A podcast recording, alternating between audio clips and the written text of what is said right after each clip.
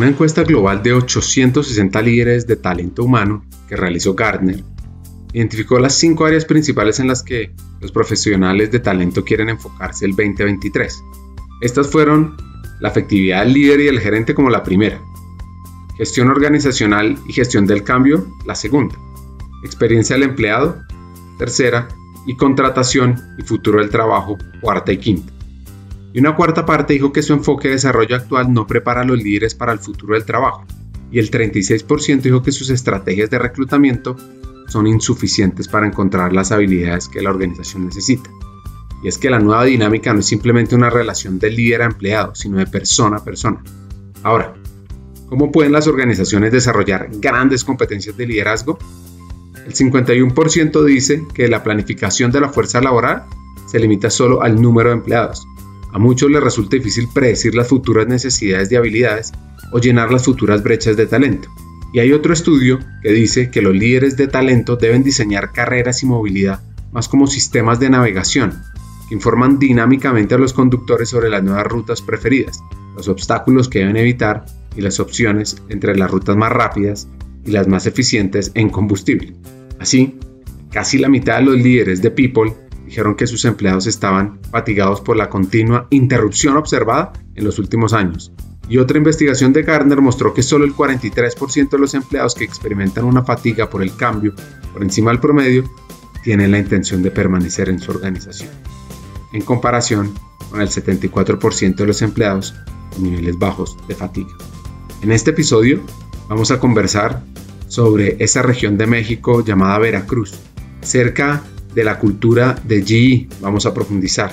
También hablaremos de las familias grandes, de las adquisiciones y las compras, M&As, el banco HSBC y sobre todo el valor justo de las cosas. Hackers del Talento, más que un podcast, es una comunidad, una comunidad que aprende a partir de las historias de CEOs, de líderes de talento humano, de influenciadores y pensadores, donde ellos nos comparten sus aprendizajes, sus historias de vida, para que juntos humanicemos las compañías en América Latina. Disfruten el episodio.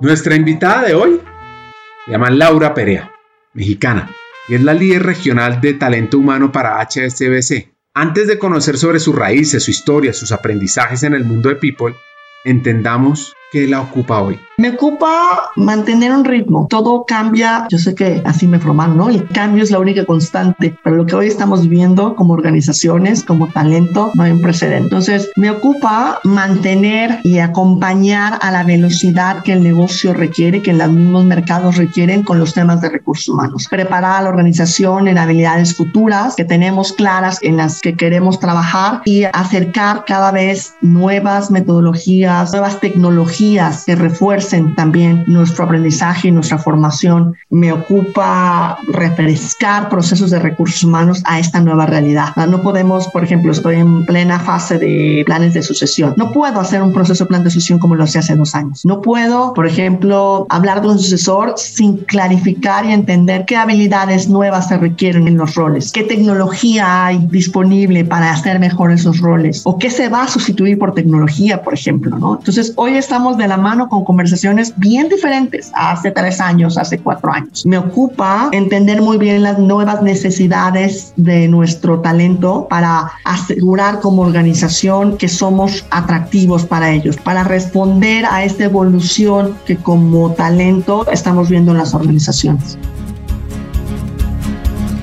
Sí que Laura nació en Veracruz, aunque sus papás eran del norte de México. Es la última en la fila de 10 hermanos. Así que tanto sus papás como sus hermanas mayores la cuidaban y consentían. Con la hermana mayor se lleva solo 23 años y es muy interesante conocer la vida en Veracruz de esa época.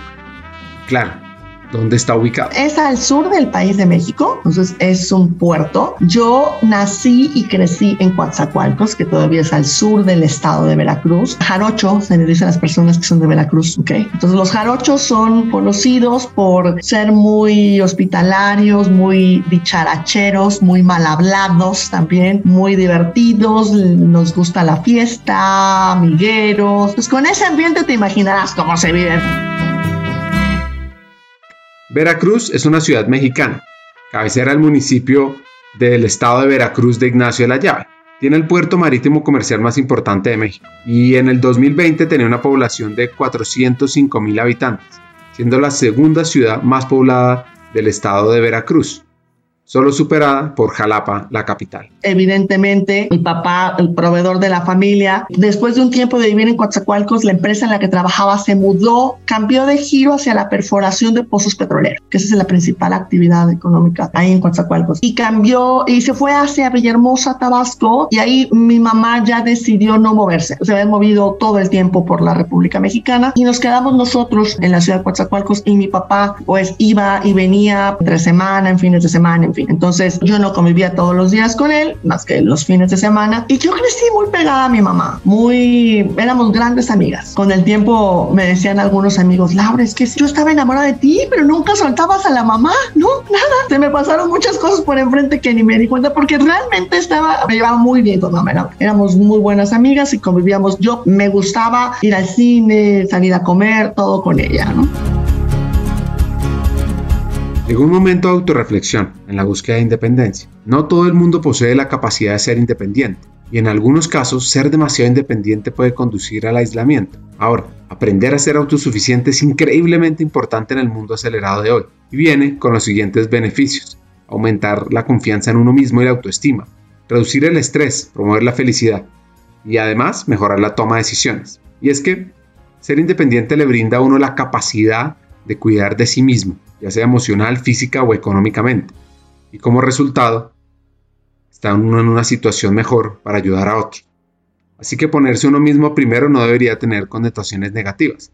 Después de todo, el cuidado personal es vital si uno desea evitar el agotamiento, aliviar el estrés y aportarle al mundo te conté lo bonito. Los retos, lo que yo veía es que décima hermana, décima hija, muy protegida, muy cuidada, muy cercana a la familia. Y en algún momento me quedó claro que si yo no me iba a estudiar a otro lado, me iba a ser muy difícil independizarme, me iba a ser muy difícil como poner una distancia sana con la familia. Mis hermanas mayores ya estaban casadas, ya tenían hijos, se casaron muy jóvenes y yo no sabía en aquel entonces por qué, pero sí sabía que yo me veía diferente. Yo quería hacer una carrera profesional y no me veía creciendo tampoco en Coatzacoalcos. Entonces hablé con mis papás, mis hermanas mayores me ayudaron muchísimo, evidentemente, a convencerlos y me fui a estudiar al puerto de Veracruz, que está a cuatro horas de donde vive mi familia, lo cual era un hito en mi caso, ¿no? Porque era, tenía esta relación tan cercana a ellos, tan cercana a mis hermanas y fue muy difícil el tema de la distancia, pero crecí muchísimo. Eso que yo estaba buscando de independencia, de encontrarme con problemas que yo tenía que resolver, nada, crecí. Yo entré muy chica a la universidad, entré de 17 años. Y desde los 17 años salí de Coatzacoalcos y ya no regresé a vivir con mis papás desde esa edad. Su sueño era ser psicóloga infantil. Pero, pero, pero, aparece un cuñado que la invita a hacer unas pasantías para poner en práctica una herramienta de evaluación 360 y a Laura le encanta. Mientras que con los temas de psicología infantil y por el descarte, ¿no? Porque también cuando empecé a trabajar con niños dije, me encantan, pero no me veo haciéndolo todos los días. Me enganchaba mucho emocionalmente en aquel momento, ¿no? Con los temas. Y entonces yo conocí a un niño sin papás y yo podía, el mes de mensualidad, yo quería comprarle despensa, ropa, todo el niño. Entonces me di cuenta que iba a ser muy difícil y no engancharme emocionalmente. Yo ahora lo entiendo y entiendo que son herramientas, en fin. Pero en aquel momento pensé que el tema de los niños no era tan buena opción. Afortunadamente, pues encontré este mundo que me apasiona, que es el tema de recursos humanos. En el Mundial de USA 94, recuerdo un partido cuando México pierde 3-1 contra Bulgaria. Ese mismo año se estrenan dos telenovelas muy famosas en México, como Marimar. Marimar, costeñita soy, con mis y dos mujeres, un camino. Y arranca Laura en el mundo de People. Mi cuñado, él era consultor en recursos humanos. Entonces, él me estaba reclutando ya. Yo ya terminé la carrera y me dijo, Laura, ven. Para aquel entonces eh, mi hermana y él vivían ya en la Ciudad de México. Y me dijo, vente a México, trabaja conmigo unos meses y después regresas a Veracruz a poner un despacho de consultoría de recursos humanos. Entonces, yo iba con mi cuñado, con los clientes. Yo literal decía, le cargo el portafolio, ¿no? No sabía absolutamente nada. Entonces, y así fui conociendo a sus clientes. Y así me fui involucrando en algunos proyectos. Uno de los clientes me preguntó, preguntaba más de lo normal, ¿no? Me hacía más preguntas y más preguntas y más preguntas. Y yo, este era un extranjero, acabado de llegar a México por un negocio que le habían comprado y que a él lo acababan pues de traer para hacer la inmersión, la cultura del nuevo negocio a una compañía mexicana que habían comprado, equipo eléctrico de media y baja tensión. Y un día este cliente me dice, te quiero hacer una oferta, quiero que te quedes trabajando conmigo. Y entonces entendí por qué tantas preguntas, ¿verdad? O sea, me entrevistó sin saber, sin darme cuenta yo a esa edad que me estaba entrevistando, me hace una oferta de trabajo esto es en el 94, Ricardo. Y yo todavía con el sueño de regresar, yo soy muy feliz en Veracruz. Entonces yo soñaba con regresar con mis amigos y decliné la oferta, ¿ok?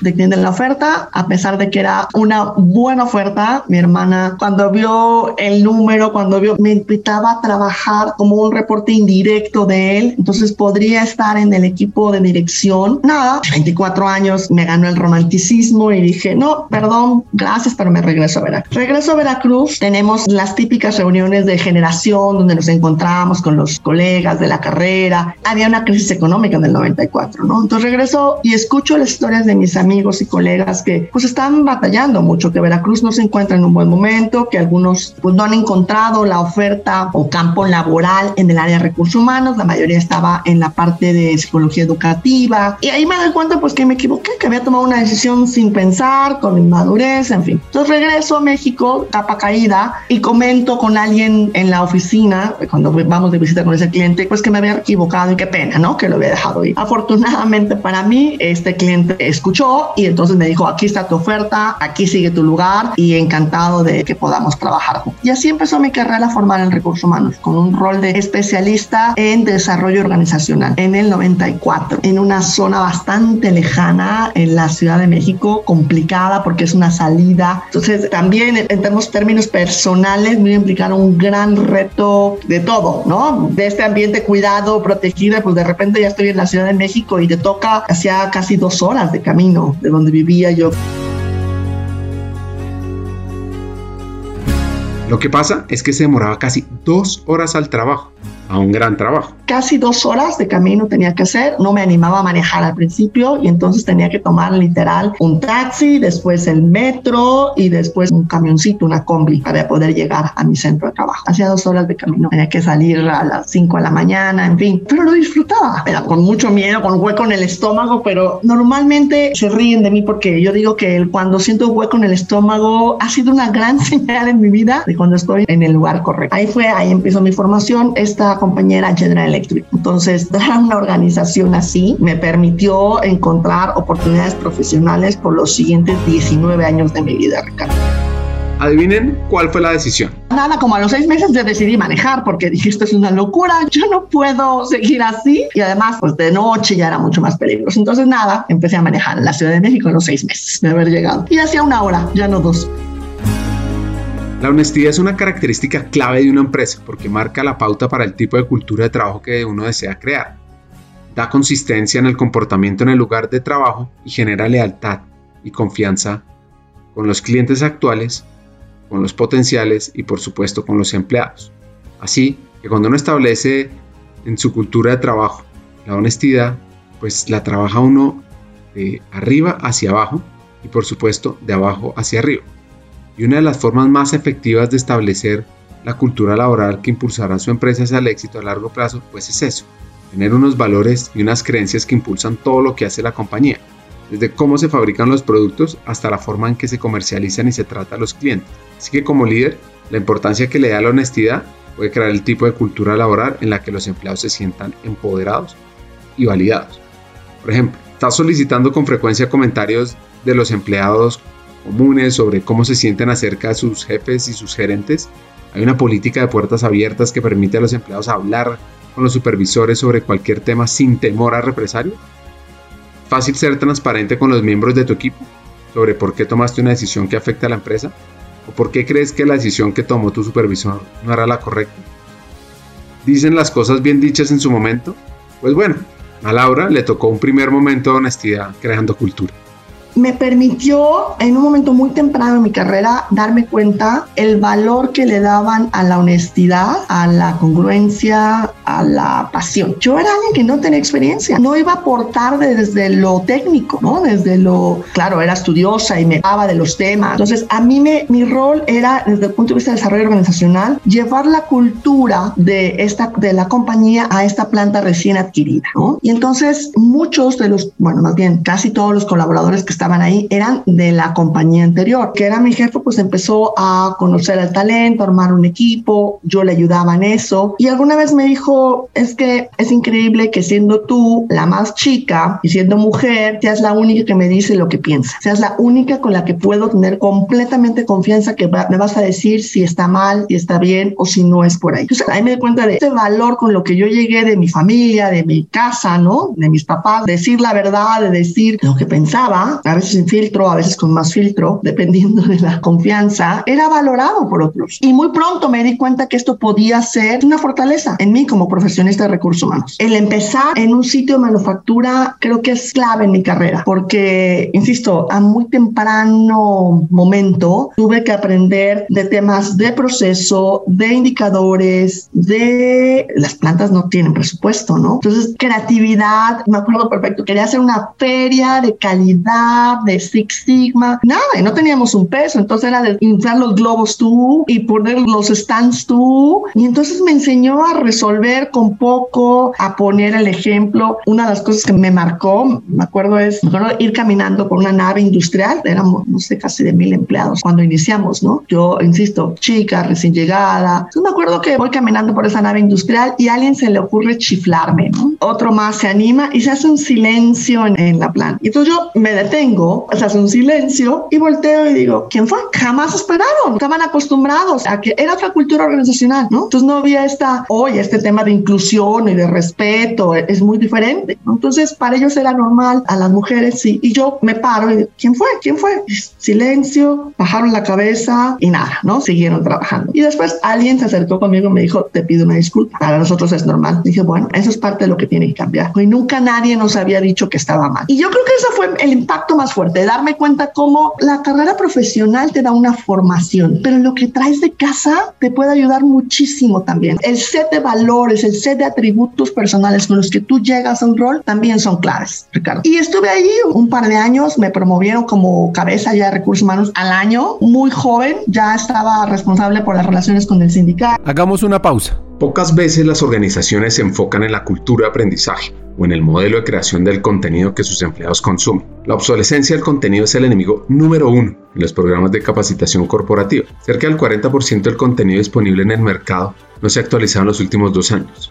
¿Cuándo fue que actualizaron los contenidos internos de capacitación por última vez? Hay una plataforma que ha sabido apalancarse de la economía de creación de contenidos, Udemy. Con más de 55 millones de estudiantes, Udemy es hoy por hoy el destino de capacitación virtual más grande a nivel global. Lo que hace único y diferente a Udemy es su modelo de marketplace. Expertos del mundo real pueden transmitir su conocimiento en cursos ágiles, actualizados y con el sello de calidad de la validación social de millones de estudiantes. El 74% de los cursos de Udemy han sido actualizados en los últimos dos años. Y cerramos esta pausa, continuemos con el episodio. Así que Laura va creciendo a pasos agigantados. Aprende un concepto llamado Stretch Assignment o asignación flexible y retadora. Si bien hay innumerables formas de definir este tipo de asignación, la que más me gusta dice que las asignaciones retadoras son trabajos temporales de aprendizaje interno, que ofrecen simultáneamente a un empleado la oportunidad de desarrollar nuevas habilidades mientras ayudan a la organización a resolver un problema real de negocio. Por lo general se implementan para preparar a un empleado para una próxima promoción, involucrar a un empleado de alto rendimiento, fomentar desarrollo de habilidades o evaluar el nivel de interés o aptitud de un empleado para otro rol. Y lo más importante, desafían a un empleado a pensar, a actuar, a salir de su zona de confort, de su trabajo diario. Pero, ¿qué es lo que hace que una tarea sea complicada y que pase a ser desafiante? Pues primero, presenta a los empleados un desafío desconocido. Los desafía a crear un cambio, le da un alto nivel de responsabilidad y también lo lleva a trabajar de forma transversal. Así que esta hacker mexicana, desde muy joven, en su rol laboral, se retó y vio una función de people conectada a la estrategia. Yo tuve esa fortuna, por eso estoy un poco impaciente cuando sigo escuchando con el paso de los años esto de la función de people o de recursos humanos, de tenemos que dejar de ser una operación operativa y ser más estratégica porque yo desde que empecé a trabajar estoy en una función estratégica. Sí me tocó hacer la nómina, pero no aprendí a hacer la nómina. O sea, había alguien de mi equipo que hacía la nómina. Yo estaba en los temas de cultura organizacional, en la transformación de un negocio para hacerlo parte de una corporación mundial con procesos, con sistemas, con políticas diferentes, muy involucrada en la evaluación del talento, con el perfil que se requería para esta nueva cultura organizacional. A mí me sentaron en la mesa de dirección desde mi primer puesto, aún sin experiencia, porque decía lo que pensaba, porque opinaba. Entonces, pues fui muy afortunada, Ricardo. Caí en la organización correcta, con el líder correcto y desde mis primeros pasos en recursos humanos tuve acceso a grandes líderes y creo que convencí que así es como mejor se aprende estrategia cuando tienes estos modelos y estos mentores y yo tuve muy buenos mentores en este sentido. Eso también hace la diferencia. Toda la confianza para poder llevar el rumbo de la función hacia donde tú crees que es lo correcto. De la cultura de GE le enseñaron varias lecciones. Me encanta una frase que me decía este jefe porque yo trabajaba mucho, ¿no? Como todos. Y llegaba, él era impaciente, apresurado, todo lo quería para ayer, en fin. Entonces llegaba y decía, Laura, ¿cómo estuvo el día? Entonces yo me acuerdo que me llenaba la boca diciendo, llamé a tantos candidatos, ya tenemos tal tema para entrenamiento, bla. Y yo le daba una lista de cosas y él me miraba con poca paciencia y me decía, no, no, no, no entendiste mi verdad. ¿Cómo estuvo el día? Es decir, ¿qué lograste hoy? Yo las primeras veces que me decía, no, no, no, no se trata de hacer, me has contado una lista de cosas que hiciste, pero resúmelo a qué lograste en el día. Y entonces cuando lo veía así, yo decía, no, claro, pues entrevisté a muchísimos candidatos, pero no tengo la posición cubierta, no logré nada. El cambio de comportamiento que quería o tal habilidad nueva, en fin, el haber escuchado esto tan pronto me marcó, porque fácilmente podemos caer en un mundo de cosas que hacer y perder el rumbo y perder el impacto de lo que estamos haciendo. Entonces, es de esos consejos que nunca lo olvidado, ¿no? Entonces, un hack que vale la pena notar, diferenciar entre inputs y outputs en el mundo laboral. Es decir, estoy pensando en la cantidad de horas, reuniones que tengo, tareas que cumplo, o más bien, en los resultados que genero, las transformaciones que impulso, los hitos que cumplo Ahora lo medimos en una cultura de outcomes, ¿no? O sea, hoy está más integrado, pero insisto, podemos caer en, nos atrapa el día a día, nos atrapa todo lo que hay que hacer. Y si no tenemos esta reflexión de, ajá, ¿y qué toque? Al cliente, por ejemplo, ¿qué de lo que estoy haciendo toca a nuestro cliente? Nada. Eso me hizo meter reversa más de una vez a lo largo de mi carrera. Así, que nuestra hacker mexicana se convierte en una experta de forma acelerada, en un rol soñado para muchas personas en el mundo de PIB. Ha cambiado mucho G y mucho los nombres. Entonces yo estoy ahí en mi planta, te decía que estábamos al norte de la Ciudad de México, era muy complicado traer talento a esa zona, por lo que ya te describí al principio. Entonces se decide mudarla de lugar y yo estoy en el proyecto de cambiarla de sitio, de buscar alternativas para retener al talento clave, en fin, estoy en ese proyecto. Otro gran aprendizaje es que uno nunca debe decir, yo este trabajo no lo quiero. Yo me acuerdo que en aquel entonces decía, disfrutaba mucho lo que hacía y decía, pero a un corporativo jamás me voy a ir, ¿no? O sea, a un trabajo corporativo no me pueden llevar porque me muero. Y en esa transición del lugar de movimiento físico, ¿no? De la planta, me llama el que era el director corporativo de GE en aquel momento, que era alguien muy senior en GE, mucho tiempo trabajando en recursos humanos que yo admiraba muchísimo. Y me llama y me dice que está buscando a la persona que trabaje con él para unos proyectos que sí me interesa. Y me tragué mis palabras, ¿verdad? Por supuesto. Y dije que claro que sí me interesaba. Abrieron un proceso, yo apliqué. Casi todos mis movimientos dentro de GE fueron más fáciles por contar con el apoyo y la buena retroalimentación que daban sobre mí mis jefes. Entonces, en aquel momento, el CEO del corporativo le llama a mi gerente general de la planta y le pregunta por la persona de recursos humanos y le da feedback. Entonces, ese también es otro gran aprendizaje. En temas de promoción, ¿no? Cuando estás al interior, uno llega a una entrevista, pero llegas ya con una fama, ¿no? Con una reputación, porque hacemos estos ejercicios. Lo hacemos en recursos humanos, pero también los que contratan, ¿no? Entonces, en muchos de mis movimientos fue gracias a que mi CEO o mi gerente general hablaba bien de lo que se hacía en recursos humanos y eso me abrió la puerta para el siguiente trabajo. Me voy a corporativo en un momento súper interesante de GE en México porque estábamos haciendo compras de negocios. Entonces, por un par de años, yo era el punto focal entre el negocio de Estados Unidos que quería comprar algo en México y yo me encargaba de toda la parte de recursos humanos hasta que se asignara a una persona de recursos humanos responsable ya para el negocio. Entonces me volví experta en temas laborales, en temas de due diligence, en merger acquisitions, promotora de México, ¿no? De, podía hablar de todo el potencial que tenía el país, del temas de talento, universidades, en fin, zonas. Y este fue un trabajo de sueño por dos años más o menos que estuve ahí. Antes de seguir con la historia, hasta llegar a HBC, es necesario conversar sobre qué es un momento de vida. Es una ocasión en la que tu camino cambia innegablemente. Podría ser algo que cambie dentro de ti. Tal vez experimentes una lesión, una enfermedad que cambie tu perspectiva de vida. Podría ser un factor externo como un cambio de carrera, de relación. Lo que pasa es que un momento decisivo es aquel en que sabes que mirarás hacia atrás y dirás, wow, si no fuera por eso, las cosas serían diferentes. A medida que avanza en su propio camino, sin duda, cada uno de nosotros tendremos momentos definitorios similares. De hecho, estoy seguro que ya los han tenido. Y a veces solo lleva un tiempo darse cuenta de lo importante que son estos momentos y cómo te hacen saber la importancia de ser humano.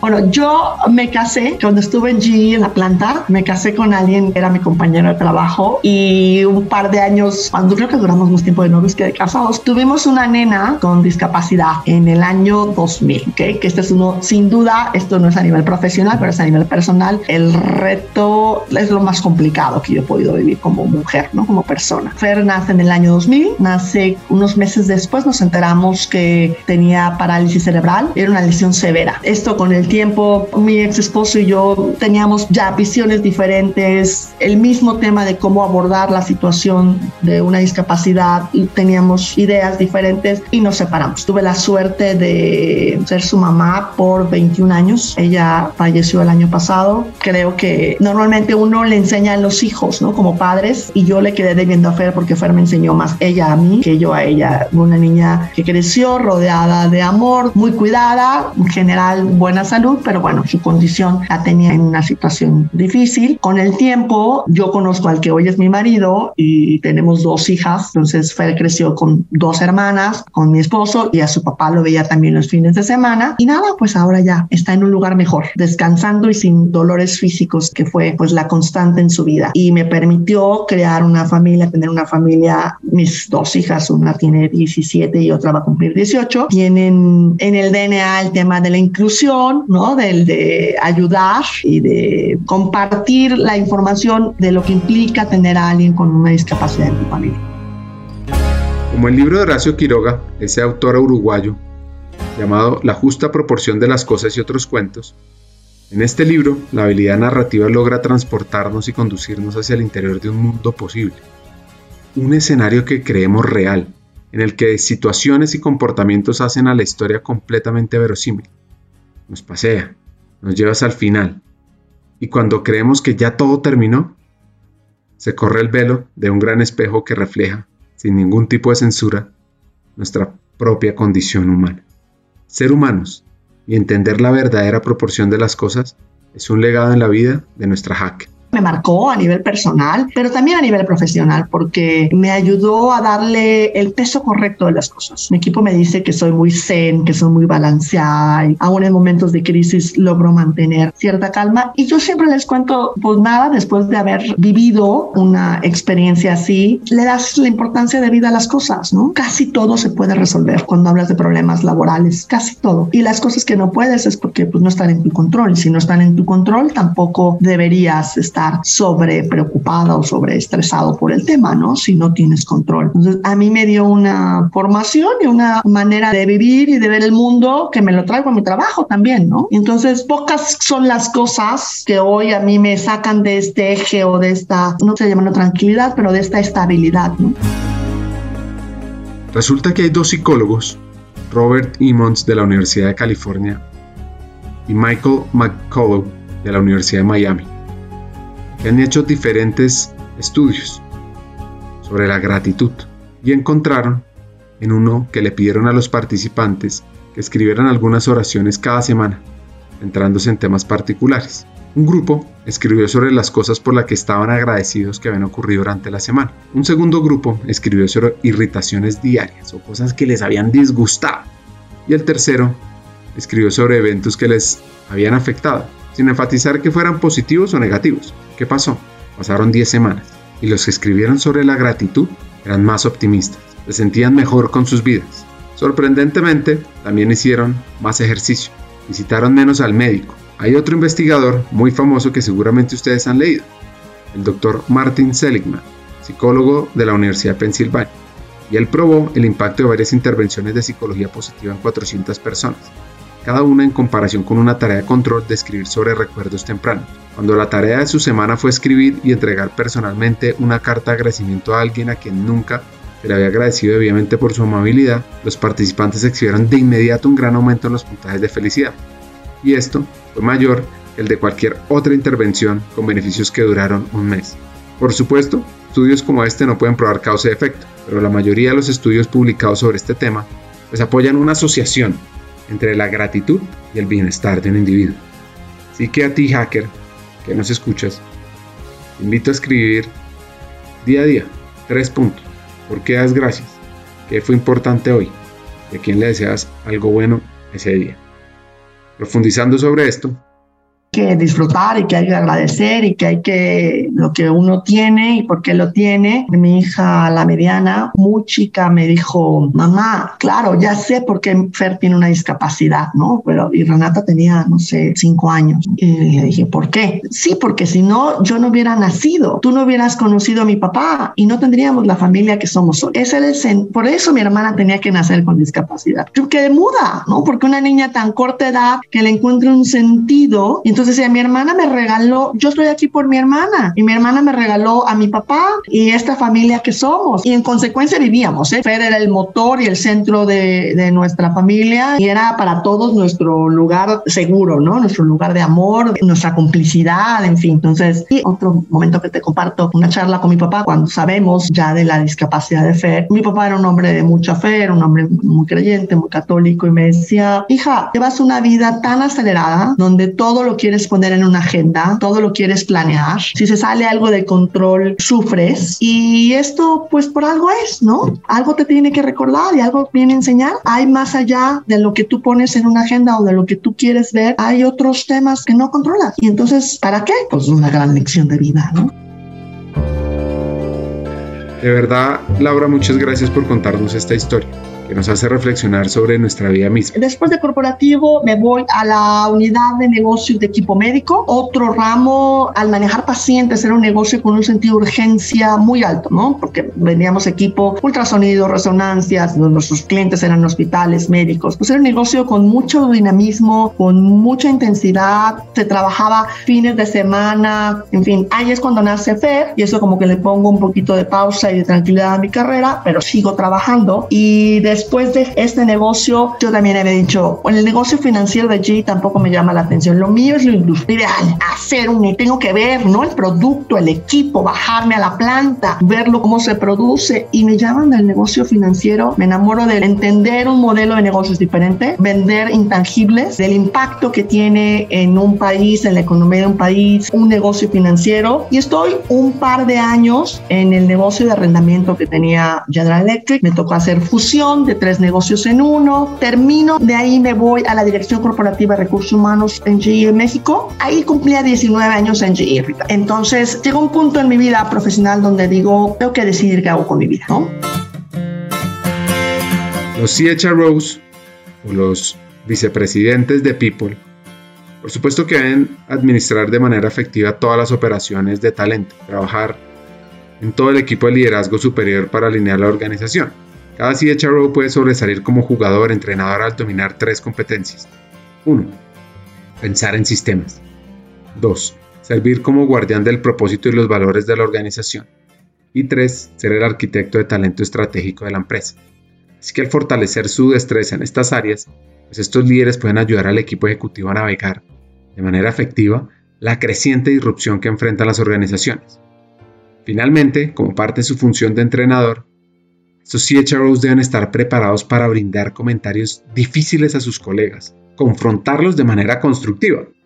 Una decisión o acción entra en conflicto con el propósito, con los valores. Y así actúan como una especie de brújula. Ayudan a restaurar la dirección correcta de la organización. Es que Tales conversaciones pueden ser delicadas y engañosas, pero nuevamente los buenos entrenadores no rehuyen impartir verdades duras. La forma más constructiva en las que los CHROs pueden señalar que una decisión va en contra del propósito de la empresa o alguno de sus valores, pues por supuesto es compartir la observación en privado, junto con algunas sugerencias para remediar la situación. También pueden hacer que el CEO sea consciente de la situación y efectuar discretamente la realineación necesaria. En G, mi marca personal era que era muy buena coach. Entonces, si llegaba un CEO con un estilo complicado o algo, me movían, perdón, a ese negocio, ¿no? Gran empresa, mi casa, mi escuela, cumplo 42 años y digo, tengo que ser realista. ¿Qué sigue para mí? Mi esposo, él tiene 30 años dedicado a la parte médica. Entonces, cuando nos casamos, me dijo, respeto mucho tu trabajo, te admiro, pero mi carrera también es muy importante. Entonces, cuando haya algo para los dos, lo consideramos. Y si tú te quieres quieres mover, por favor, nada más que sea un lugar donde yo pueda también desempeñarme profesionalmente y lo respetamos, ¿no? En aquel momento para mí lo que seguía en G era Brasil y para él por su carrera en medicina no era tan fácil tener un campo, tenía que regresar a, la universidad, ¿no? Realmente no tenía tantas opciones para este momento de vida que yo tenía, ¿no? Con mi familia. Y había un headhunter que me llamaba cada año y me decía, yo te tengo que sacar de G. Me reía. Y un día me dice, tengo la oportunidad perfecta para este banco. ¿Y cómo un banco? Pues no me conoces? dije, no, soy cero jerárquica, me gusta, ¿no? Los procesos, nada, nada, no me imaginaba yo en un banco. Conozco, vengo al banco, el banco es HCBC en México, y el banco estaba en medio de una transformación cultural muy importante. Y lo que escuché, el potencial que escuché de cosas que la función de recursos humanos podía hacer, hicieron que mis ojos brillaran y que, bueno, considerara dejar 19 años en una carta renuncia. Me acuerdo que lo hablé con mis hijas, con mi marido, había, además del proyecto per se, era una posición donde había estado ocupada por extranjeros. La Dirección de Recursos Humanos nunca ha habido un mexicano sentado aquí y creo que solamente una mujer. Entonces le pongo estos componentes ¿no? a, la oferta y entonces dije, bueno, o me retiro en GE porque a mi edad también decía, tengo que ser realista, cada vez me van a hablar menos, ¿no? Y soy feliz con eso o me arriesgo y pruebo si realmente soy tan buena como me han dicho en GE. ¿no? Y decidí correr el riesgo porque una de las cosas que también le decía a mis hijas, en todas mis charlas que doy de carrera digo que hay que salir de la zona de confort y tengo que ser congruente con lo que estoy diciendo, ¿no? Y ahí regresó mi hueco en el estómago. Entonces dije, no, esto es lo correcto, me voy a arriesgar. Y puse mi carta de renuncia a 19 años, fue muy doloroso, pero bueno, me vine y tengo, acabo de cumplir 9 años en el banco, logramos esa transformación cultural y la banca en general es una industria pues, más tradicional del tipo de industria que yo venía y me llevó años, pero hoy puedo decirte que tenemos una cultura flexible, de, con mucho foco en el well-being de los colaboradores colaboradores, estamos empujando fuertemente una agenda digital de recursos humanos centrada en el cliente. Hagamos una pausa. Hackers del Talento busca humanizar las compañías, compartir experiencias y mejorar la realidad laboral en Hispanoamérica. Necesitamos de una comunidad, porque solo es imposible. Así que tu apoyo es fundamental. ¿Cómo? Compartiendo nuestros episodios por WhatsApp, por las redes sociales, suscribiéndote a nuestras plataformas y comentando. Ya hay varios que se han montado en esta comunidad. Gracias a Crip Bogotá por tu apoyo y cerramos esta pausa. Continuemos con el episodio. Así que llega HSBC, enfocada en el cliente, en una organización que estaba mucho menos madura que G, Mira, lo más fuerte es que en G la función de recursos humanos estaba muy desarrollada, hacía muchos años atrás. Era un pilar para CEO, es conocido, tú lo ves hace rato, Jack Welch, Bill Conati fue el CHRO por muchos años. Y entonces la función era muy madura. Cuando yo entro al banco, no es el caso de la función de recursos humanos, era una función más joven. De hecho, cuando yo entro, antes de yo entrar, la función ni siquiera reportaba al CEO, reportaba al COO. Entonces me toca, yo ya cuando entro estoy en la mesa de comité ejecutivo, un proceso personal bien complicado porque en GE entendía muy bien el negocio, entendía muy bien cómo se hacían las cosas y cómo se hacía el dinero, ¿no? La banca no era algo que yo conociera, entonces fue un proceso de aprendizaje bien fuerte. No sabía ni el elevador, ¿no? Ni cómo sacar la llamada externa del teléfono. Yo tuve 19 años trabajando en diferentes compañías, pero bajo el mismo proceso, bajo las mismas prácticas. Y no, era diferente. Además, una función nueva. Eh, llego reportando al rol regional de recursos humanos, una gran profesionista de recursos humanos, sólida, madura, brillante. Eso me anima también a venir porque hicimos muy buena mancuerna. Y el banco en medio de un proceso, insisto, de transformación donde era algo necesario porque había el banco hecho compromisos con las autoridades de Estados Unidos, convertirnos en una compañía con fuertes estándares de compliance. Entonces cambiamos, trajimos talento al área de compliance, hicimos un programa de transformación cultural con el centro de hacer lo correcto. Salimos, el banco tiene cerca de 10 mil sucursales, salimos a muchísimas sucursales, el equipo de dirección a hablar por qué hacer lo correcto era nuestra forma de hacer negocio, en fin, alineamos procesos de recursos humanos en todos los sentidos para cambiar la cultura. Y después de un par de años, las autoridades, los externos reconocieron a México como el país dentro del banco, pues que había cambiado la cultura al interior de la organización. Un par de datos curiosos sobre HBC. Están 75 países, 6 territorios, con cotizaciones en las bolsas de valores de Londres, Hong Kong, Nueva York, París, Bermudas. Las acciones de HSBC están en manos de unos 216 mil accionistas en 131 países. Usualmente se negocian en la Bolsa de Valores de Nueva York. Y un dato interesante es que más de la mitad de los empleados, es decir, 263 mil empleados a tiempo completo, son mujeres. Además, cuenta con 153 nacionalidades diferentes dentro de su grupo de empleados, logrando hablar 142 idiomas diferentes. El capital es inglés y solo nació en Hong Kong, siendo como el banco principal para Asia, pero el capital siempre ha sido inglés. Entonces la cultura y por varios años el corporativo pues se ha movido, ha estado en Hong Kong o ha estado en Londres. Hoy el CEO del banco está sentado en Londres, pero varios de los heads globales están en Hong Kong. Pues hoy está repartido el management del banco y la cultura pues es básicamente inglesa. Siguiendo la historia. Después de este arranque turbulento, porque en realidad fue intenso por toda esta parte de compliance que tenía el banco que convertir. Tropiezos, bueno, imagínate cualquier cantidad, porque me hablaba en un lenguaje que no conocía, me hablaban de buscar talento para un negocio que no entiendes, puede ser complicado, ¿no? Acostumbrada yo a moverme y dar resultados rápido, tuve que de nuevo tener paciencia y humildad, me llevó más tiempo. Un tropiezo, nosotros estábamos expuestos a estas auditorías y estas revisiones que te comentaba. Recuerdo recuerdo que la primera revisión no nos fue bien. Yo tenía meses de haber entrado. Y yo decía, pero ¿por qué si todo lo que le pidieron hacer antes de que llegara inclusive, ¿no? Se hizo todos los cursos, todos los programas de comunicación, todo. Y el feedback fue, pero no han cambiado la cultura. Y ahí me cayó el 20 y dije, claro, yo estoy olvidando lo básico, lo que mejor sé hacer, ¿no? Y entonces di un paso atrás y seguí un programa de cambio, de change management, donde tienes que salir a decir, ¿y por qué vas a cambiar? ¿Y qué pasa si no cambiamos? Y movilizar el compromiso de la organización y reforzar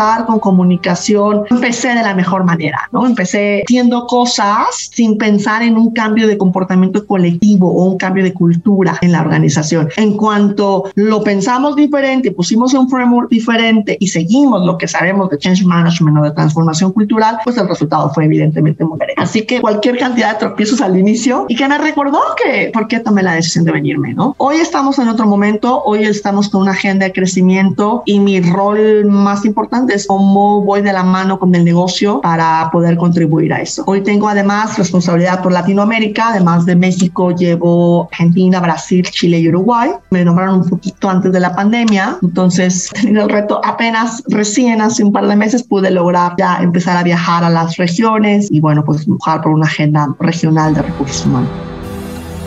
¿Qué la ocupa hoy?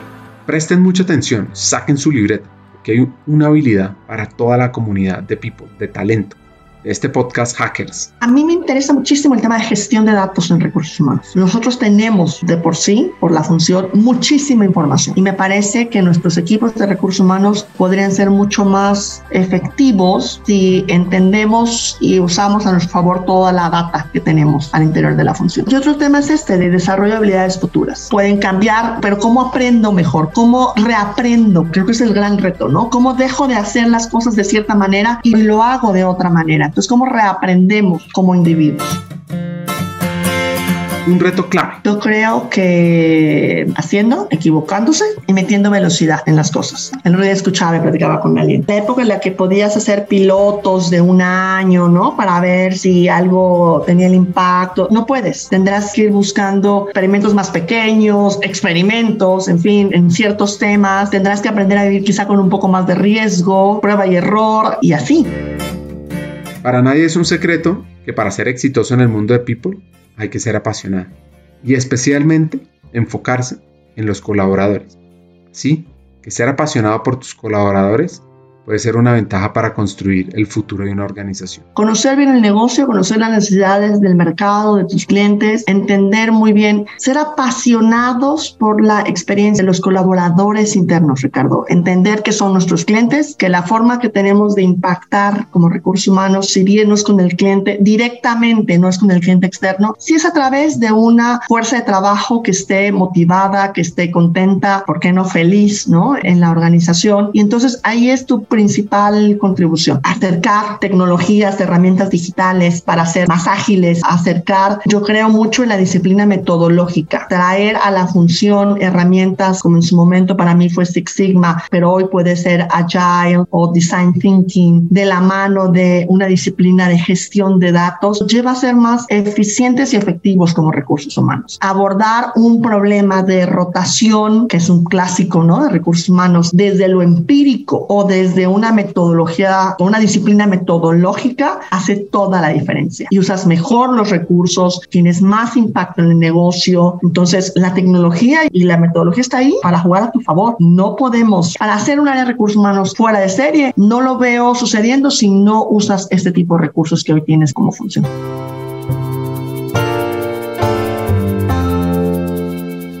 Para ir cerrando el episodio, un par de hacks. Siempre tienes que ser la que lleve la bandera y elige muy bien la bandera, hablando de un rol de liderazgo. Sin importar en qué rol, en qué puesto tienes, no importa si te llamas gerente, director, no importa. Elige qué banderas y entonces la analogía era cuando va un equipo de trabajo y el de adelante lleva la bandera, ¿no? todos siguen al de la bandera. Entonces, sé el de la bandera y elige muy bien cuál va a ser esa bandera, sin importar en qué momento de carrera estás o en qué puesto estás. ¿Y qué he dado yo? Uno, todo nos vamos a equivocar. La forma en la que reacciones a esos errores es mucho más importante que el error mismo. El cómo comunicas y el qué haces con eso es la clave. He visto cómo un error puede acabar con la credibilidad de alguien o puede ser una fortaleza en la carrera de alguien. Si te equivocas, tienes que reconocerlo, tienes que ser humilde, tienes que comunicarlo oportunamente y decir qué vas a hacer con ese error. Lo peor que puedes hacer es pensar que se va a esfumar con el tiempo, que nadie se va a dar cuenta y formulita que a mí me enseñaron también muy, muy, muy pronto en mi carrera que es muy fácil, que es ese famoso PI en inglés, Performance, Image y Exposure, resultados, imagen y exposición. Normalmente muchos nos enfocamos a la parte de resultados. Yo trabajo muchísimo, ¿no?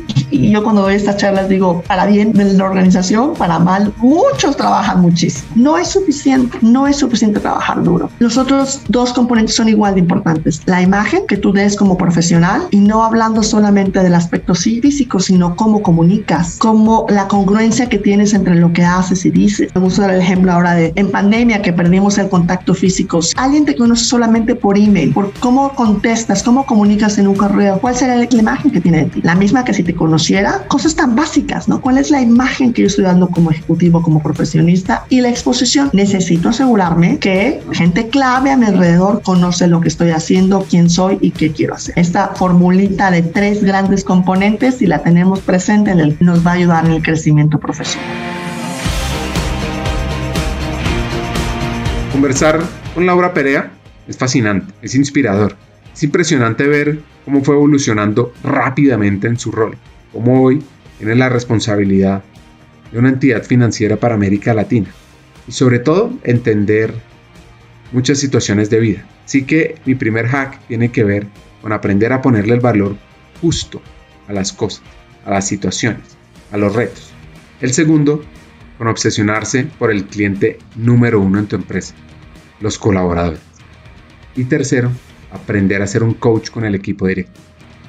Hasta un siguiente episodio y sigamos hackeando el campo.